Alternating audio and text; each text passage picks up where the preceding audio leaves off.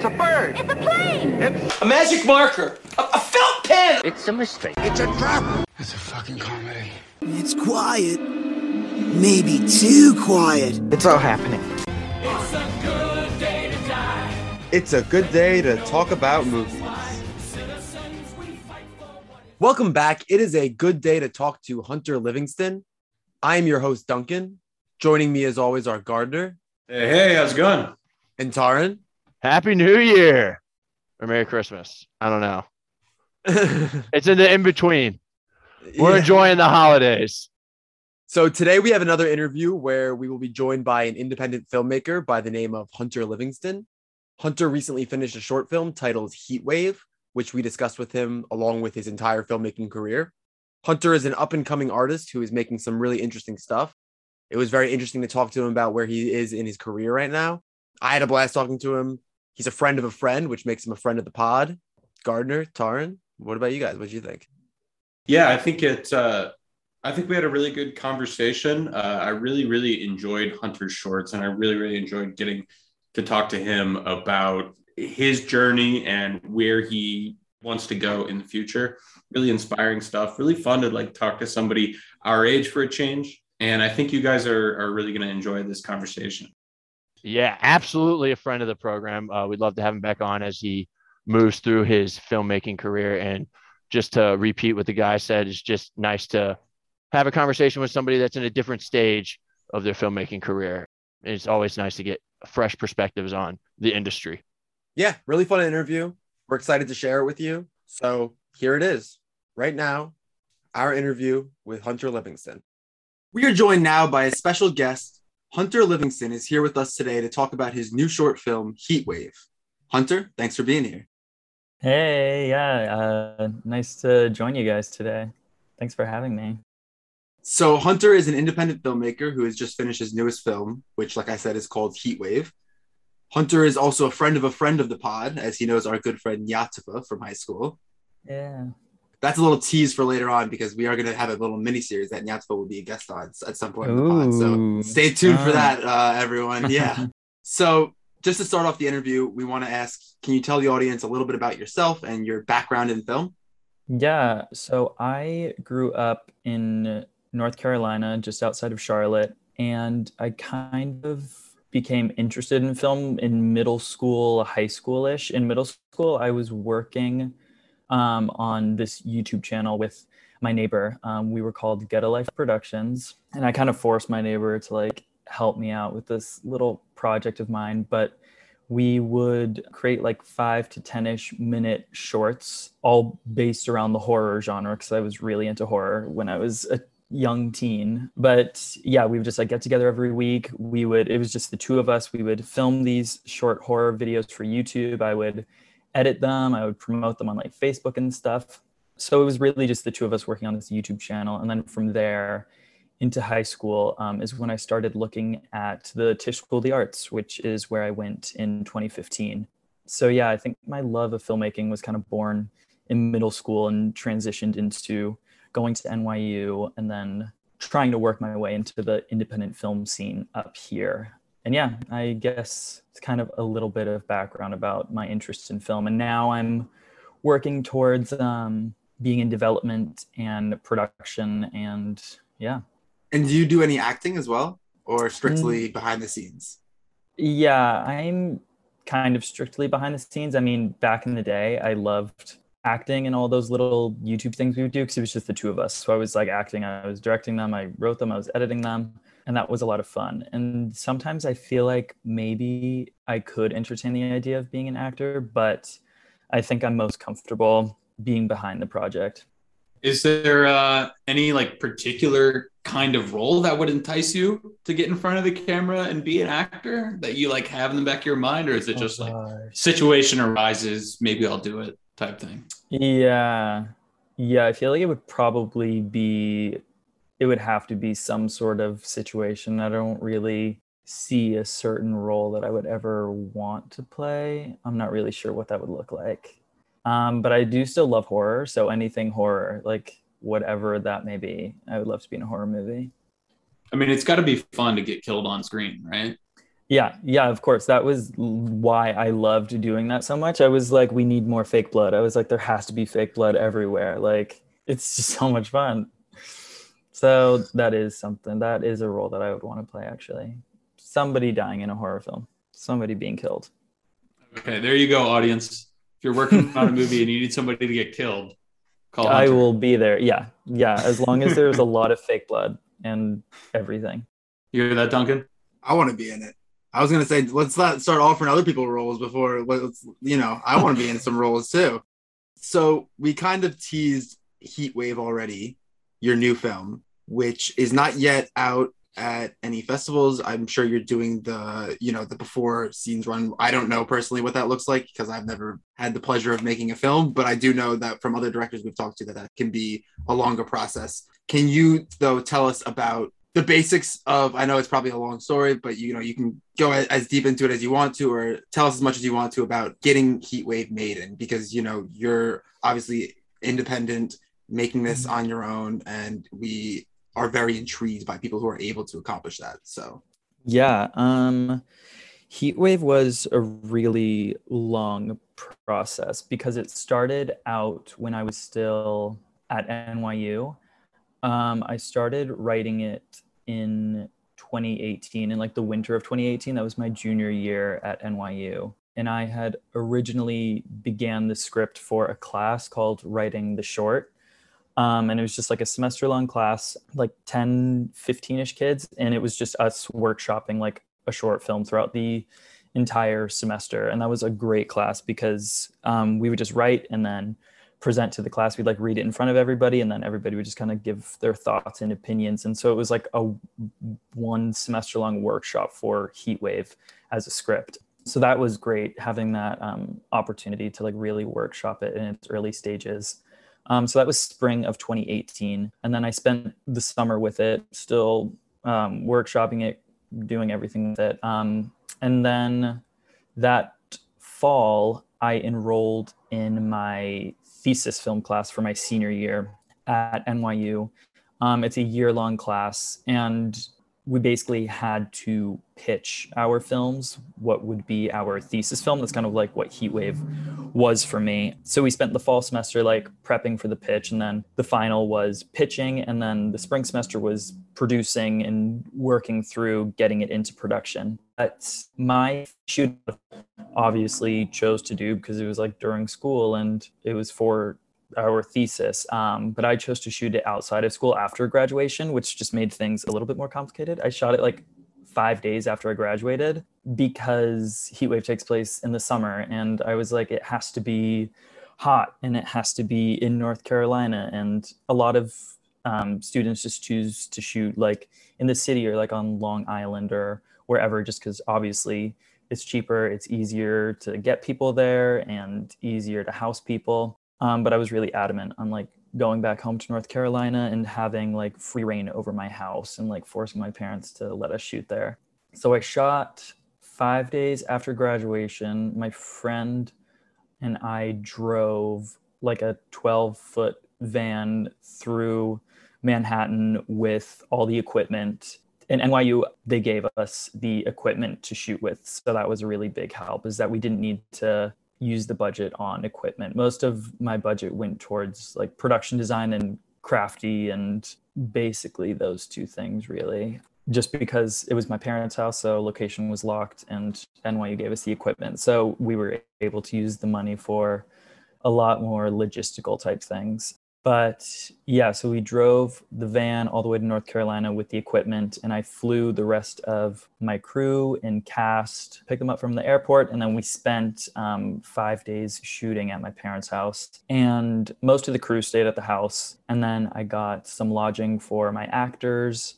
Um, and yeah, it was just a five day shoot in June of 2019, and it, I think it it went like very well. We were able to wrap by like 7 p.m. every day, which I don't know how we were able to do that. We were shooting for like five days, but I guess we were we were just really on top of the schedule and getting in and out. And it was easy because the location was also where we were staying, so it was just easy to make that transition um, from working and then just to being off.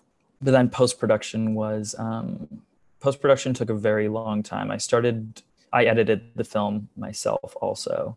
Um, and post production began that summer, and then I didn't finish until deep into the pandemic. Maybe summer 2020 is when I wrapped up post, um, and that was a pretty. It was a simple process, but a very long one because I tend to overthink sometimes about my creative decisions. But yeah, overall, that was kind of the production timeline of Heatwave.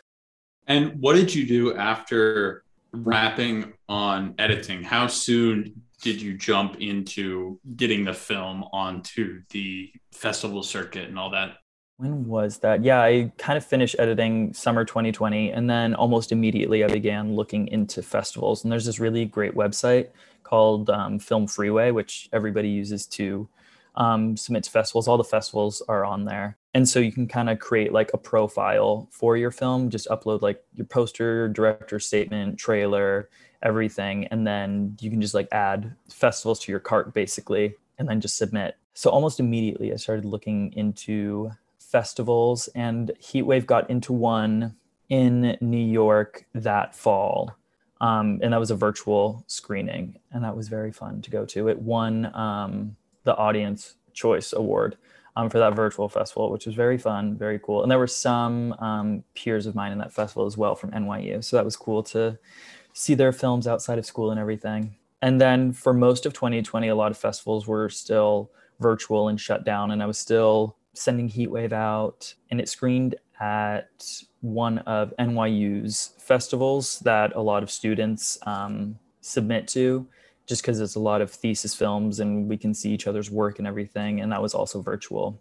But this past October, I submitted it to the Charlotte Film Festival, and that was very fun because that was the first one that was in person. So I got to go back to Charlotte and screen Heatwave, and there it also won um, the Audience Award, which was great. So yeah, it's had a it's had a short little film festival run, um, but I think it's probably time to just release it since it's been such a long time that's super cool that you guys were able to win that award at two different festivals. Obviously, I didn't realize that you guys had already been in festivals, or I wouldn't have mistakenly said that before. But what do you think that says that you're not only won at one festival, that audiences themselves are really connecting with what you put out there?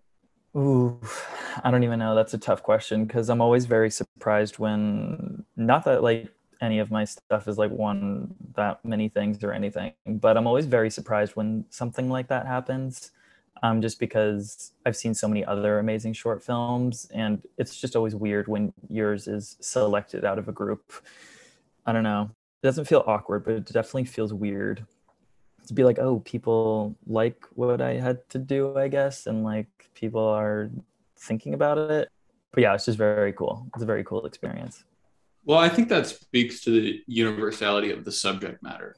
I mean, everyone has had these kinds of experiences with maybe an, an overbearing parent and mm-hmm. trouble not only admitting to themselves, but speaking to other people about, you know, who they really are, regardless of how that manifests yeah. itself. And I think yeah. that this film in particular, like, deals with that masterfully. Oh, yeah. Thank you. Yeah, I guess that's kind of that was like one of my biggest goals with writing Heatwave was to really focus the tension on um, the mother and son dynamic. And it went through so many iterations because at one point there was the dad in the film, and it was like uh, the three of them in the house. Um, and then my professor was like, The dad isn't really doing anything. So is he important? And I was like, I guess not. So I just cut him out. I just don't explain where the dad is or what he's up to just because it detracts from what the focus is. But yeah, I think my I really love coming of age stories and just tension between adolescents and their parents and miscommunication and misunderstanding. And so that's really where I wanted to focus the story was just on these two people and how Avery, the protagonist, that's his name, how um he like can't come out to his mom and we bring in the element of the heat and it's oppressive and hot and sticky and they're arguing and tensions are rising. So that's really what I wanted to focus the story on. You talk about there being different iterations, and you already mentioned that it was a long workshopping process. What was the starting point for the idea that did become Heatwave when you were in that workshopping class? Ooh, good question. I think one of the main inspirations behind it was that previous year, two of my favorite films had just come out. It was um, Lady Bird, directed by Greta Gerwig, and Call Me By Your Name, directed by Luca Guadagnino. And as I was pitching Heatwave to the class, I was like, it's if Lady Bird and Call Me By Your Name were one. That was kind of the angle of the pitch, just because I wanted to focus on the mother and um, child dynamic, but in like this beautiful, lush, like hot, languid kind of summery energy. And I think I was writing it in the winter, and I grew up in North Carolina, and I'm familiar with like hot North Carolina summer. So I really think I was just inspired by summer and heat. And so many times in my house, the air conditioning has broken upstairs. For some reason, it's always upstairs that it breaks. I don't know why, but every summer it does. It's something happens to the AC and then it just breaks. And so I'm very used to being overwhelmed by the heat in my house over the summer. And so I really wanted to incorporate that somehow. I think it's really fun just playing with two characters and then forcing them into an environment that you can really utilize prop and location really well, which is why like I incorporated the whole AC beeping and kind of meshed that with their conflict. You mentioned Call Me by Your Name and Lady Bird. Were there any other films that you would say influenced you? I was obviously I was thinking, you know, Hot Summer Day. I was Oh, thinking yeah. Do the Right Thing. I was thinking uh, Spike Lee Do the Right Thing. So I was just wondering if there was anything else. Obviously, just because it has parallels to other films doesn't mean that that you were you know influenced by them. But I thought you know since you mentioned those two, I was wondering if there was anything, maybe ones that obviously didn't come out as recently as that those two did, but you could you know Yeah. anything. Also, one of my other inspirations for it was Boyhood, um, directed by Richard Linklater. It's not my favorite film, but I do really like how it presents growing up and how your perspective changes about your parent and just that relationship. I really enjoyed that. And I feel like I really love a free flowing film that kind of lacks like the stereotypical three act structure, and Boyhood kind of is void of that structure. And I love how free flowing it moves. Like I just, I love that about it. And so I was really inspired by that as well. I was also really impressed with the cinematography and just like sort of the aesthetic built in Heatwave Thanks. and that kind of suburban lifestyle that we get a sense of like the larger suburbia expound like Mhm. expanding like around that neighborhood even though we don't really get to see Mhm. it what was the the cinematography process there like who did you work with what camera did you Yeah. use what did you shoot on that kind of thing Yeah. So my friend Artemis Polemis, who I met at NYU, she shot the film, and we had worked together on so many other projects during NYU. So we were really familiar with each other, and we had um, a little bit of a shorthand just because we worked on. I was whenever she was directing something at NYU, I was usually shooting for her, and vice versa. So we just kind of were paired like that, and I really focused on creating a concise lookbook for Heatwave before we shot. And one of the first images that I grabbed was just sunlight coming in through blinds, just because I loved the shadowing and like that golden sunlight. And I still really love how sunlight can illuminate certain spots. I am constantly taking pictures of just sunlight streaming in through windows and illuminating corners and angles. I really love angular sunlight and all the lines and shadows that come from it.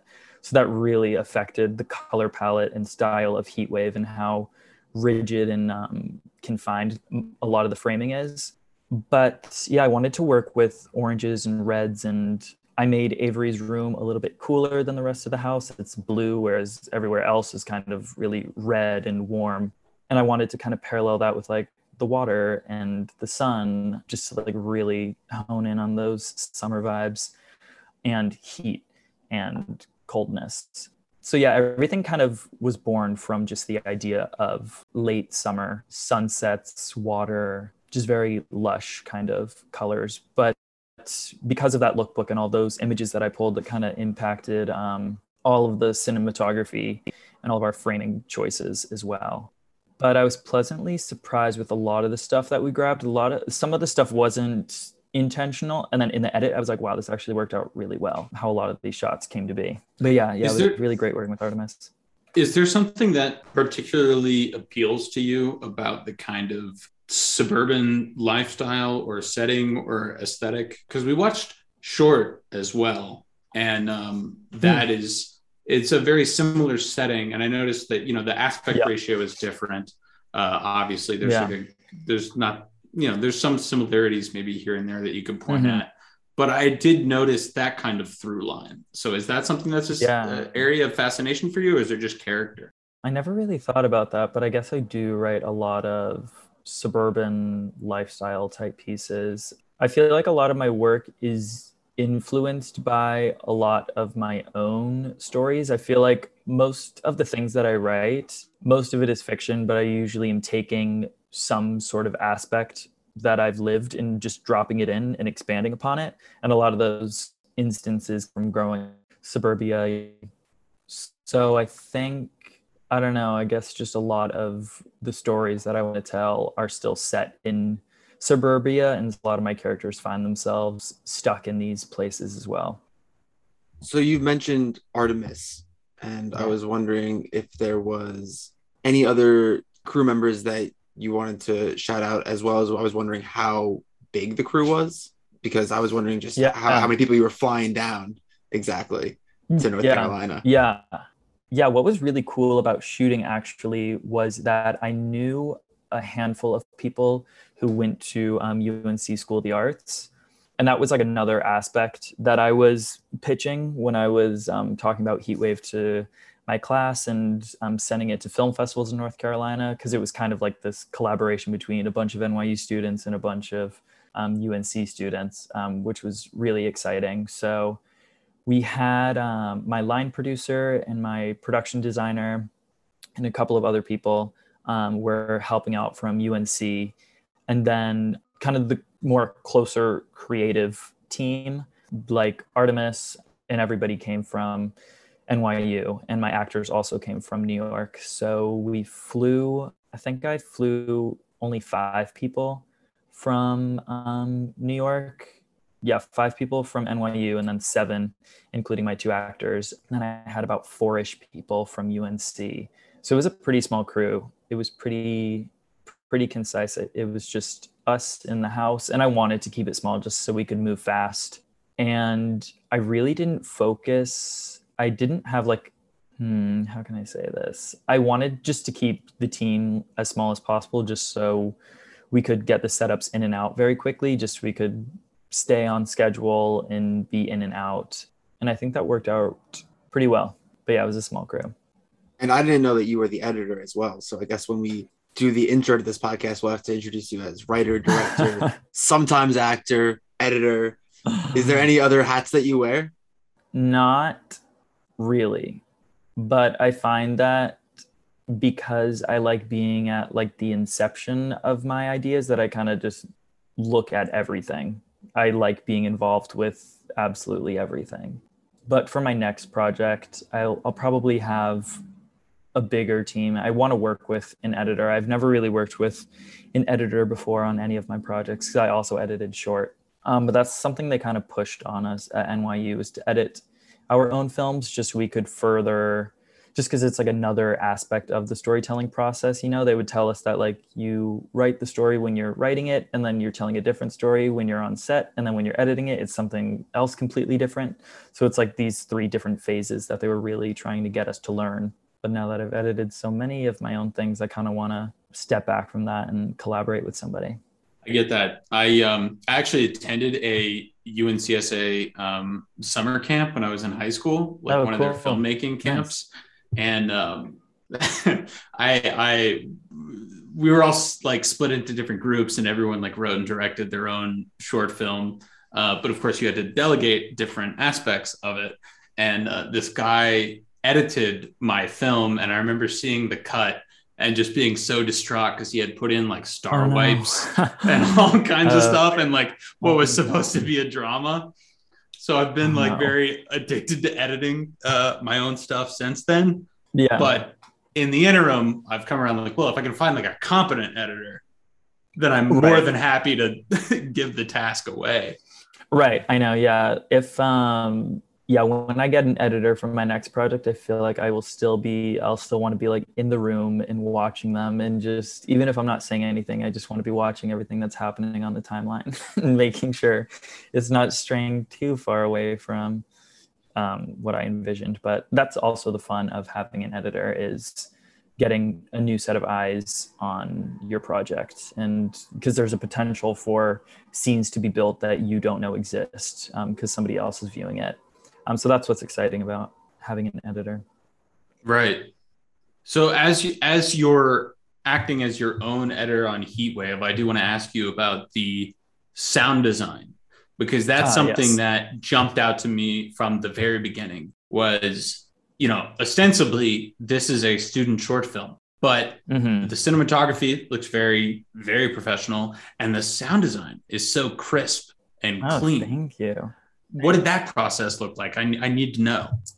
Yeah, so I actually did have a sound designer. I didn't know at first that I was going to have a sound designer because I had edited it. And once I'm done with something, like the whole editing process, I was like, okay, it's done. Like it's ready to go to festivals. I just want to get it out there. But then after taking a moment, I was like, I think we could really elevate this film with really crisp design, just because I think a lot of the elements like lended itself to really nice, summery suburban sounds. Um, so I had a sound designer um, at NYU, and I had kind of gone in and given her a lot of the sounds that I wanted to include and a lot of things I wanted to emphasize. Like um, in scene two when Avery and his mom are at the pool, there's like a bug that crosses the frame. And I'm so glad that the bug flew across the frame. Did not expect that to happen. But in the edit, I was like, wow, that was perfect because now I can have a really loud, like mosquito buzzing sound that comes like right after the mom says the line about the girlfriend or something, it happens. And I was like, that was perfect that I got that.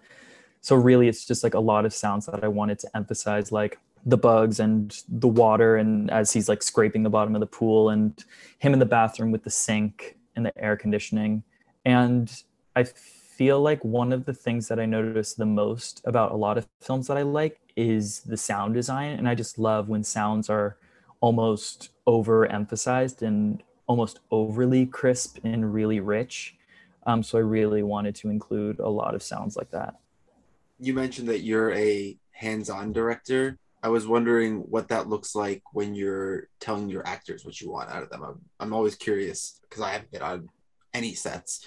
So I was wondering how you portray the feeling you're trying to get, you know, just you tell us mm-hmm. how, how you, how that, that comes across when you're dealing with your actors.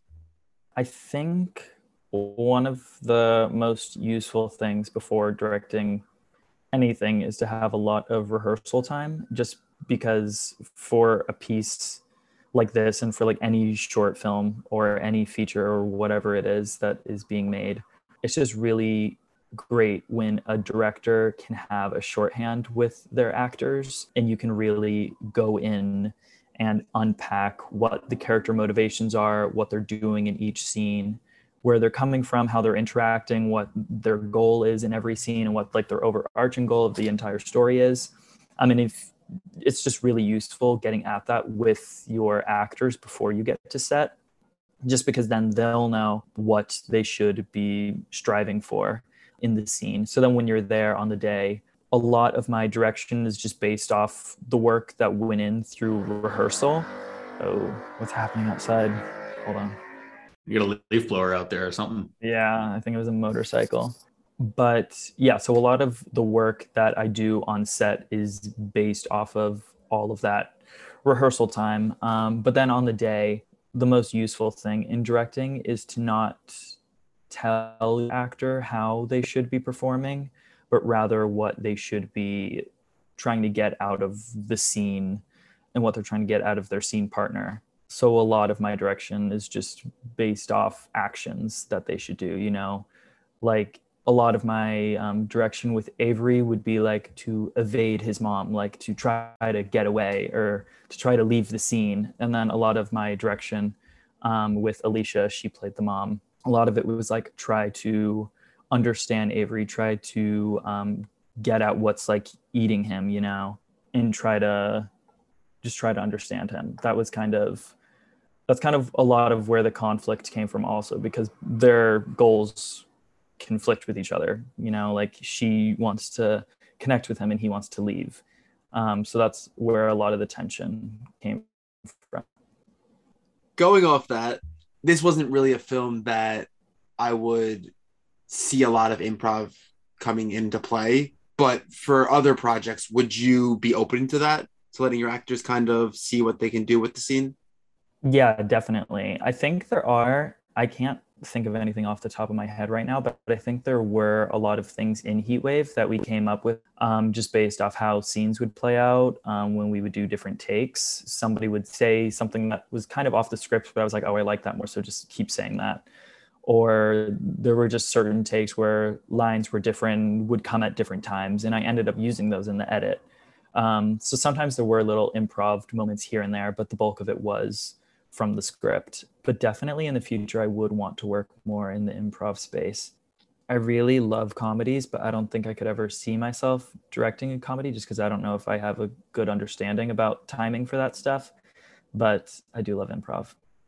I thought the um, the actors that you had in Heat Wave were really terrific, and I wanted to ask you about them because you mentioned earlier that you brought them in from New York. So was mm. the the actor who played Avery was he a, a, classmate of yours? And where did you get the actress for the mom? Yeah so will uh, will played Avery um, and Alicia played the mom. Her name is Michelle in the script. But I got both of them from I believe I got both of them. This was back in 19 so it's kind of hard for me to remember. But I think I got both of them from this website called Backstage um, where a lot of people just cast actors from. Um, they have a really great process, but I got them through there. Um, so I didn't know them prior to directing Heatwave. We had a kind of a not a long casting process. Maybe it lasted two weeks or something. Um, but I saw a lot of people did a lot of readings. But yeah, I ended up casting both of them, and we had a couple of meetings just in coffee shops and around NYU's campus. And we would just like sit over the script and read it and try to. A lot of it was just conversation. We weren't necessarily reading the script every time, but we would just read a scene. And from that scene, we would think about the specifics of it. And it would lead to character discussions about Avery's childhood, where the dad is, what the mom does for a career, so larger conversations were born just out of like simple meetings. But yeah it was great rehearsing with them and we had a lot of rehearsal time because i wanted to make sure that we went through everything before we got to north carolina just because it was like my first big project where i was moving a lot of people to a different location and i was kind of acting as my own producer in new york before we got to north carolina also um, so there was just a lot of moving pieces on my end. So I wanted to make sure that my actors knew um, what the story was before we got there. But yeah, they were great. It was really fun working with them. Are there any little uh, like fun facts about the characters and their backstories or anything like that that you'd like to share with us, or do you want to just mm. let it speak for itself? That's totally okay too. If I think of anything, maybe I will share, but I know that I have anything fun off the top of my head. All right, fair enough. I had to try. you mentioned how it was important for you, or that the most important thing of the film was the relationship between the mom and Avery, which obviously comes across on screen. I was wondering because you've also said that things like the air conditioning you took from your own life, stuff like that. Mm-hmm. Was there something that made you want to like? Were you pulling from your relationship with your family there, or was that something that you kind of were telling someone else? Like it wasn't necessarily a story about you, or that you were pulling from yourself. Maybe it was just something that you made up completely. Um. Well, I think a lot of the story also came from my relationship with one of my best friends she's still my best friend, my friend Ember, but we were like best friends in high school. We were super close and she would come over to the house all the time. And everybody thought, everybody assumed we were dating. And my mom was like the biggest person who assumed that I was dating Ember because she would come over and we would, you know, we were like best friends. We were like huggy and touchy and everything. Um, but my mom didn't know I was gay at that time. And she just assumed that Ember and I were dating, and she was getting really not mad, but she was I don't know, it was like weirdly tense, and I didn't want to tell her that I was gay at that time, and she was just I don't know. A lot of it was her asking me like, "Are you dating Ember? Are you guys together?" And I would just have to be like, "No," but I'm not going to explain why because I don't want to yet. But we're not. So yeah, that's kind of where Avery was born from. And then I wanted to kind of pair that tension with the heat and just make a very oppressive kind of nature for Avery, where he can't really communicate with his mom, even though he wants to, but for himself, he can't yet so that's kind of where he finds himself. Can you talk about writing maybe because obviously you were never your mom in that situation, so you don't know Right. exactly how she was feeling. So can you talk about Right. writing the the other side of that? And because she doesn't she doesn't come off as malicious or anything ever in the film, right? You don't No. you don't you're not like angry with her as a character. So I was wondering how you pulled off Yeah, that no. dynamic because the balance is um I, I I think it works very well. Oh, thanks. Yeah, their relationship is not really like what the relationship with my mom is like. Um, but I don't know. I I wanted to make sure that I was writing both of the characters from their own points of view and not make anybody out to be an antagonist. Um, just because I like when you can watch characters and understand where they're coming from and not like really demonize their actions just for the sake of having a villain. So I just really wanted to come at it um, from that angle where we can sympathize with her. We can be like annoyed with her maybe, and we can be annoyed with Avery, but we can still understand where they're coming from. And because the mom, because Michelle just seeks to understand Avery, I think that's really where we can connect with her the most, even if she is being annoying at some points, or if Avery's being annoying to her and mean to each other. Ryan, you got anything? I mean, y'all are kind of eating up my question. I know, am but curious I'm- about the title. I'm, I'm. I mean, I was. If we- I if have we a, don't a- a ask dumb Harmon, question that doesn't really in. fit in with uh, where you guys have been taking this. I'm, I mean, Go for I'm it. just curious Ryan. about he the the stylistic decision on the title or the I guess the the cover Um, photo or whatever the poster Yeah. for Heatwave. yeah so the title of the film was kind of hard like before i get into like the poster and everything like just naming the film was really i feel a really difficult time i don't know uh, like it's so hard just to like summarize it into like one title um i think the original title like on all my rough drafts i just named it summer i was like it's just gonna be summer i was like i don't know what to name this it's gonna be so simple it's just gonna be the season but then as it kept going through like all the drafts and everything and I realized how much heat was playing into it. I was just like, well, the AC breaks and they're really hot. I'm just to name it Heat Wave. And then from there, the style of the title, I think like heat is like just standing straight and wave is like italicized, I think. I don't know, it's just a little fun motif about like, oh, it's normal and then it's not. um, I don't know. I was I was just messing around in um, Photoshop. I was the one who also designed the poster. You can say that at the beginning also. I designed the poster. Um, but the poster I wanted to play around with negative space and isolating frames. And I was really inspired by the posters for Yorgos Lanthimos' films. Um, I don't know if you guys are familiar, but he directed like The Lobster, The Favorite, Dogtooth, and a lot of his film posters play with negative space. And it's usually just like one element and then white completely surrounding it. Um, so it really draws your eyes like right to the object that's on the poster. And because Avery feels oppressed and isolated and alone, I wanted to like really emphasize that and just put him in like the little box of the window in his head, looking out as if he's like escaping. So I wanted to really play around with that kind of style. But yeah, it was fun. It was fun designing the poster. Do you have any look to get into maybe some visual effects into your films? Maybe I don't know if you have any experience doing that. That sounds like a tough cookie Mm. to, uh, or a tough nut to crack. But I don't know if you are kind of maybe you tell more grounded stories that don't really need the visual effects, or if that's just out of curiosity. I don't know. We were talking about art, so I got I got thinking about it. Yeah. Back in the day when I was still making stuff for YouTube, all my horror stuff, I was getting into uh, VFX and graphics just because I wanted to have more like blood gunshots and like explosions and like knife wounds. And I was like 13, so I was like, this is cool. I'm just gonna rip stuff from YouTube and like key out the green screen and like throw it in After Effects and stuff. So back in the day, I was really going in on like really bad graphics in my films. Looked terrible, but I was super into it because I loved one of the films that I really loved growing up was Final Destination. I was just super into like gore and horror and everything. So I was just super into that space. But yeah, I don't know if I would really mess around with visuals like that in my films now. Maybe if I decided to do something horror, maybe. Um, but I don't really foresee myself getting into huge visual effects or anything. Um, I do tend to like more grounded stories, even though I do love a spectacle film sometimes. They can be a lot of fun.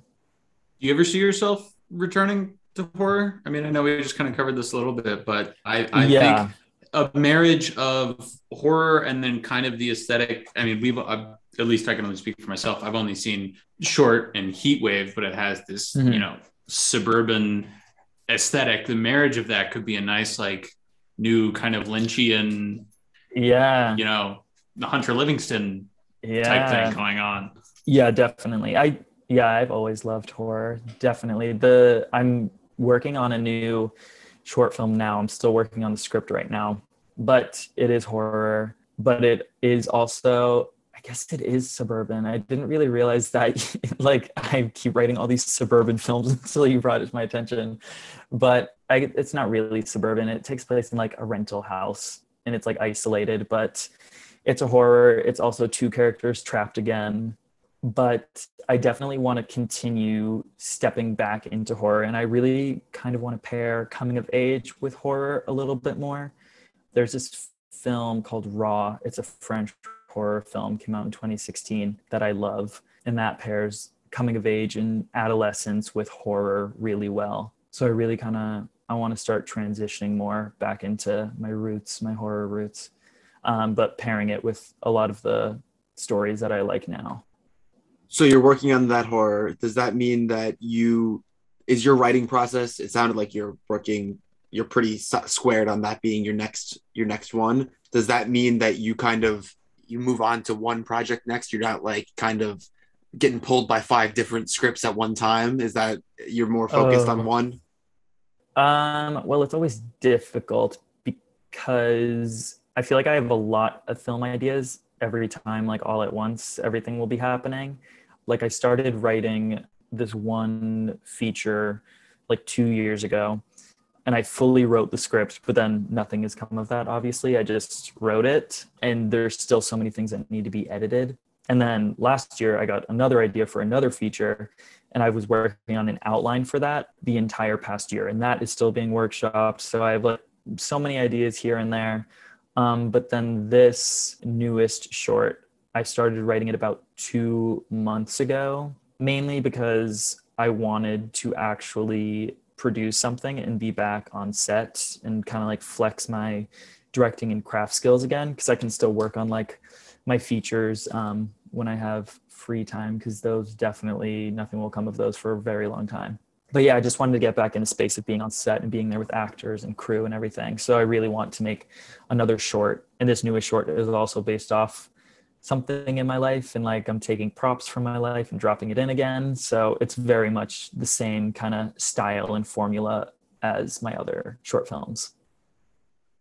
So one of the incidents of like in the story was the the jerk mm-hmm. off scene, which I feel like is yeah. like you know it, it's hitting with your audiences, and honestly, like that's something that everybody's experienced as they're growing up at home is like, how do I dodge my Yeah. parents? And is this like you know, and probably getting walked in on, but Yeah. you did it differently than we're that I'm accustomed to seeing in movies, which is like the comedic take, the American Pie play, and you made it like a very serious Right. moment and was like the driver to continue the story. I'm just curious Right. if you were planning on using that from the start. Uh, you know where whereabouts in the workshop that popped I mean, up. it or, leads to you a very sweet moment too, at least in my yeah opinion. Yeah that's actually a really good question because that is one of the very first scenes that i knew was going to be in heat wave because i knew that was going to act as kind of the bridge between the beginning of the film and where it ends up that is kind of the moment where everything changes and they're now they have to act a certain way after this has happened. But yeah, I knew that scene was going to be in it from the very beginning, and I knew it was going to kind of be this moment for both of the characters where they're not sure how to follow up the interaction. And what comes with that is that really awkward, like scene in the morning where they're unpacking the groceries and they're kind of not really looking at each other. But yeah, I guess that's kind of that's kind of it. It was it was like the scene that kind of made Heat Wave, I think, um, Well, and what it was. I view it as like a very, it's kind of a vulnerable moment too for you potentially as a filmmaker to put that in and not Right. and to use it seriously.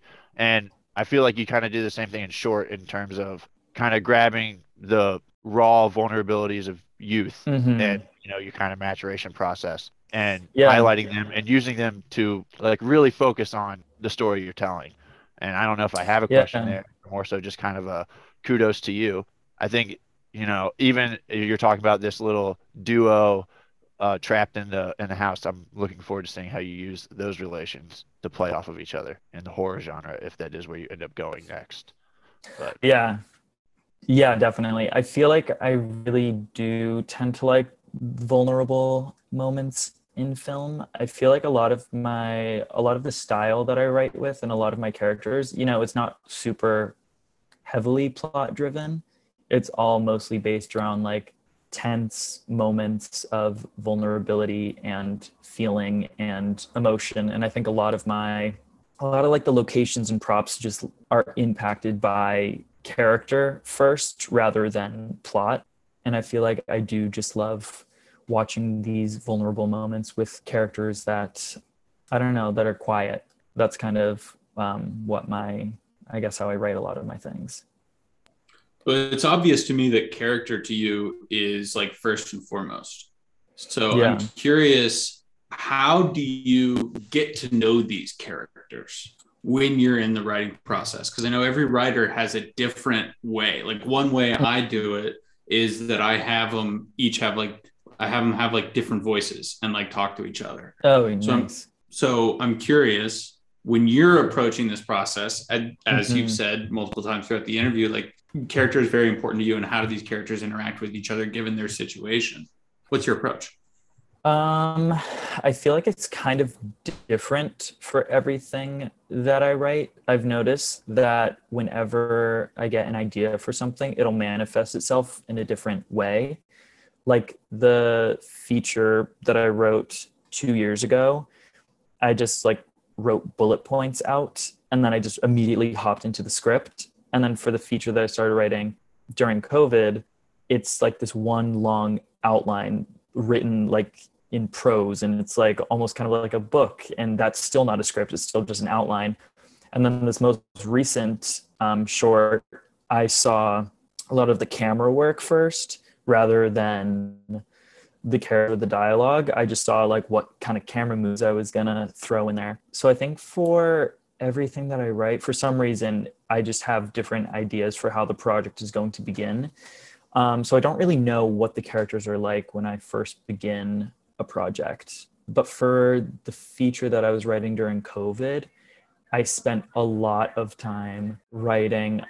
I wrote, it was like a six page Google Doc where I wrote out all of the characters and like their age, where they were bo- born, what their parents' names are, where they went to school, what like their strengths, weakness, flaws, goals. I wrote out everything for this feature just because I was kind of writing it like a book and I have a lot of characters, so I wanted to get a well-rounded scope of everybody.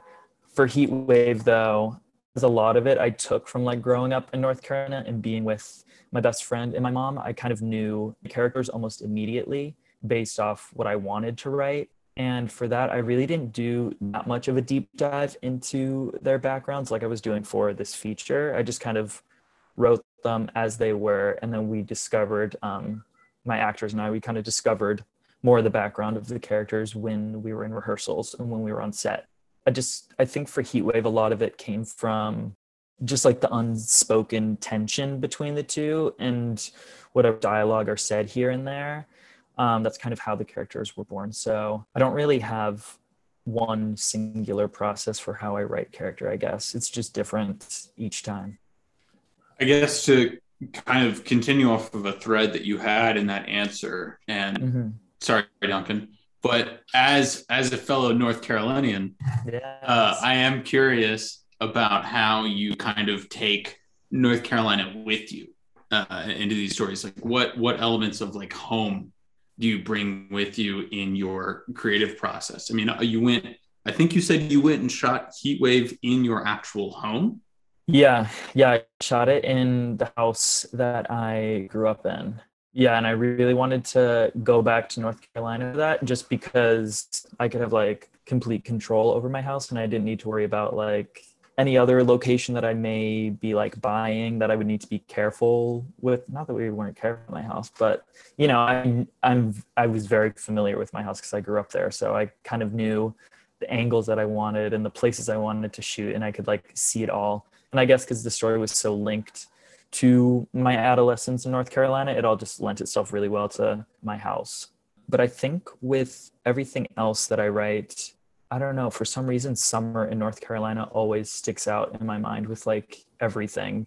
Just because in New York, you know, I've only really ever lived in like North Carolina and New York for like long periods of time. And New York City's so opposite of where I grew up in North Carolina. So whenever I think of home, I just really think of summer and heat and trees and the lake, um, just like very classic suburban summer elements. So I guess when I write about suburbia in my films, it's kind of just like harking back to being home in North Carolina and growing up. So, as someone who's been able to get independent films made, I would like to ask you what your advice would be to someone who wants to do that. And everyone always says, just do it, right? They always say, just get, just make it. I just hate make it that yourself. advice. Yeah. It's Right? like that's so much easier to say than like actually do. It's so hard to do anything. so how do we do it what would what would be the like what are the first steps what Oh, what would your advice be you know and if if it's just you know if you need a lot of luck that you know and, and that's the answer then i guess that's the answer i'm looking for the hacks to the trade you know Yeah. What I'm doing with this most recent film that I'm currently writing and what I kind of did with Heat Wave is to really have a small location, just like one location and like very minimal characters. Just I feel like a lot of people when they're first I don't know, I feel like a lot of people tend to want to write things like really big and grand and bigger than they can really accomplish on a small scale. But I think it's really important to maybe focus in on character and choose uh, just like one location, a few actors, small crew, you know, keep it on a small scale, but focus on your camera and focus on your performances you're getting from your actors. I think that's very good advice is to just keep it small and you can focus on the craft elements and really elevate those. But then again, making stuff is also really expensive. So I don't know, have good friends who want to help you out. but yeah, I think really keeping it small and focusing on the craft of it is my advice. That's what I'm trying to do. thank you i appreciate that answer Yeah. Can I ask about your child actors in short? Because we've talked to a couple other indie filmmakers and their experience with child actors. Uh, coincidentally, we've talked to a, a few. Obviously, those weren't your classmates or whatever when you made that because they're really young. Those would be Uh, some how'd you hella advanced. And then, like, what was working with them like in terms of getting what you Yeah. wanted out of that? I also cast them from backstage. And that Shout out was backstage. Then. Yeah. No, yeah, backstage is the best. You can find a lot of cool people on backstage. But that was a very fun experience. It was very rewarding because their parents were on set and I'm still connected with a lot of them on Facebook and their parents always comment on everything that I post and they're like, "Oh, so happy to see you still making stuff." And like but that was very fun. It was I mean, it's a little bit more difficult with child actors. Get how old they were when we made that. That was back in 2017 it's just a little bit harder because even though you're a director you kind of also in some ways have to act like a teacher just because they were maybe they were like eight or nine or something and you know they're kids so obviously they'll get distracted by inevitably something. But yeah it was a really fun experience because it did kind of feel like we were developing like some sort of like class almost because they got to hang out so many times and they're still friends on like I see them we all follow each other on Instagram still so I still see like all of their posts and they're still liking their things so it's like we really developed like a little a little uh, family almost for short. And um, it was just a lot of fun. I had never worked with um, child actors before but it was a very cool experience. And you kind of have to go a lot of short actually. I think there are some takes in short that are improvised just because they would just go off script but then they would say something that was great and i was like oh we're totally keeping that in. Um, so yeah you really never know what you're going to get. It was a great experience. Well, that kind of explains why like the dialogue felt so natural. Because I, when I was watching it, I was like, man, how did he write like such like convincing dialogue for these eight or nine year olds? I know. It's it's so hard writing dialogue for kids just because the dialect is always changing and kids are always saying things and it will never sound naturalistic. But you know they would kind of like spin off the script and say something similar but they'd say it how they would say it. And i was like that sounds way better. So i kind of was getting like the intention in the script but then they would actually say it how they should say it. And i was like yep that is what we're using. So you do have some experience with uh, improv, I guess. I guess not that I go into a project knowing that I want improv. It just kind of happens, I guess. You got to let the actors act, man. I know what they're doing. Yeah. So again, thank you for all your answers. We do have our final question, which is the stinger for everyone, which is do you have any other filmmakers that we and our audience should both check out? Maybe an independent filmmaker, maybe a filmmaker you know, anyone that comes to your mind. You got the floor here. We love this part. This is one of our favorite segments of the whole show. So please let us know. Yeah. One of my close friends from NYU, Audrey Leach, um, we met when did we met my sophomore year at NYU. Um, and since then, we're roommates also. We have worked on everything together. But she um, just finished a feature length documentary on Ohio show choir, which is very cool. Um, and she follows like four different show choirs in Ohio through their season. Um, and we worked, I helped out with um, camera on that. And that's out there. She's submitting to festivals. It's going through like a festival run right now. Um, but you should definitely check out her stuff. And that was a very fun experience. Um, it was just at a festival in Ohio that we went to back in October. And it was a big screening. She did a Q&A afterwards and that was very exciting. So yeah, definitely check out Audrey. She's very cool. I'm trying to think of other. I mean, I don't think you can get him, but I really love Ari Aster. I don't think. I don't know. Maybe you can. You might be able to, but I love Hereditary and Midsommar. Those are like two of my favorite horror films that have come out recently. You should reach out to him definitely. I think he would be really cool to interview. Who else? I don't know, but you should definitely check out Audrey's stuff and check out her documentary.